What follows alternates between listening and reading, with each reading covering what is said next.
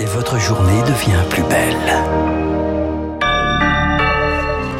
Voilà, journal incontournable, c'est une journée justice. Avec 7 milliards et demi d'euros en plus pour le budget du ministère d'ici 2027, c'est ce que va officialiser dans la matinée Éric Dupont-Moretti. Six mois après les états généraux de la justice, le garde des Sceaux présente les grands axes de sa réforme de l'institution. Ils veulent en faire le point d'orgue de leur mobilisation. Les médecins libéraux manifestent aujourd'hui à Paris. Le cortège s'élancera à 13h30 du Panthéon, en grève depuis une semaine et demie pour réclamer de meilleures conditions de travail et une revalorisation du tarif de la consultation.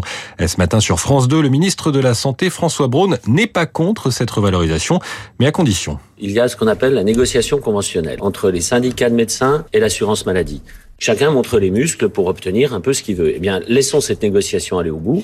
C'est jusqu'à fin février.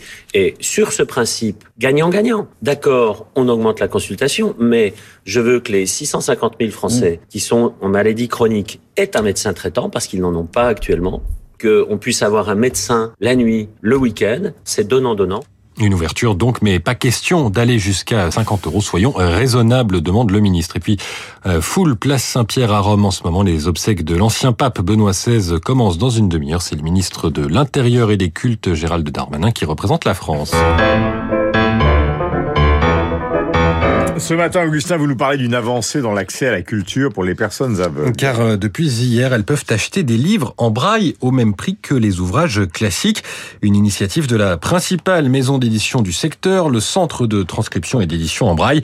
Euh, parmi euh, les plus de 2000 livres de son catalogue, des classiques et des moins classiques, hein, puisqu'on y trouve de la littérature érotique, des livres de cuisine, des livres pour enfants comme la saga Harry Potter ou les derniers prix littéraires. Ah quand tout le monde parle de ces prix littéraires, oui, bah oui, quand tout le monde en parle, évidemment, euh, on, on, se sent parfois exclu quand on n'y a pas accès. Donc euh, maintenant, on y aura accès et au même prix que euh, les livres classiques. C'est une question d'égalité pour Adeline Coursan, la directrice du CETB, mais cette mesure a un coût.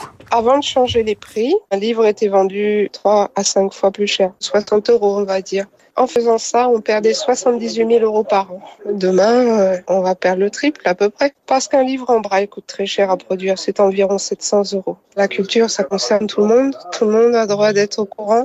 Et on espère que par cette action, on sera enfin euh, entendu et que les pouvoirs publics vont nous permettre de pérenniser nos actions. Elle demande par exemple une hausse de 10 centimes du prix de tous les livres pour financer euh, les adaptations.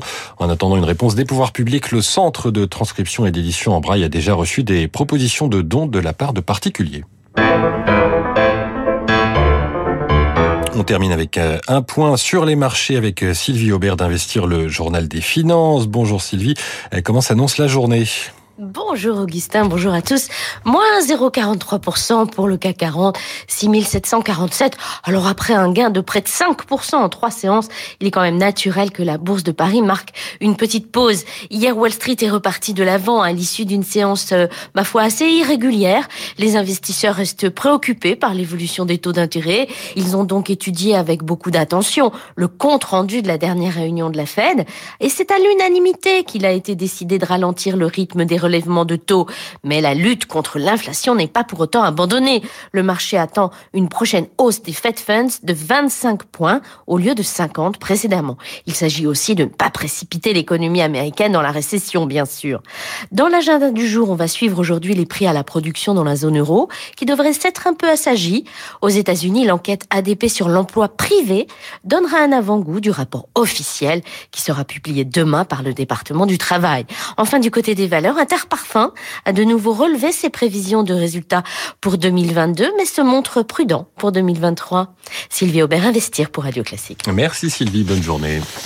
Voilà, dans l'ensemble de l'Europe, la consultation moyenne, c'est 25 euros en France, mais chez les médecins, dans l'ensemble de l'Europe, c'est 45 euros. Il faut quand même le savoir et donner, là encore, c'est comme sur les retraites, euh, un certain nombre d'indications. Ça s'appelle un élément de réflexion. Exactement. Euh, mon cher Franck, bonjour. Bonjour Guillaume, bonjour à tous. Et vous, vous êtes comme Franck-Olivier Gisbert, avec les auditeurs de Radio Classique qui vous apprécient ô combien. De quoi et de qui parlons-nous ce matin? Alors c'est très amusant, vous savez, il y a des coïncidences comme ça dans la vie. Parfois, ça fait trois fois que j'arrive à des dîners mhm. et qu'il est question d'un sujet, une énigme célèbre de l'histoire de France. On parle de la, de la Moresse de Moret. Alors pourquoi? Ben, Il y a comme ça des sujets qui reviennent parfois à la mode. Nous allons essayer de creuser aujourd'hui la question.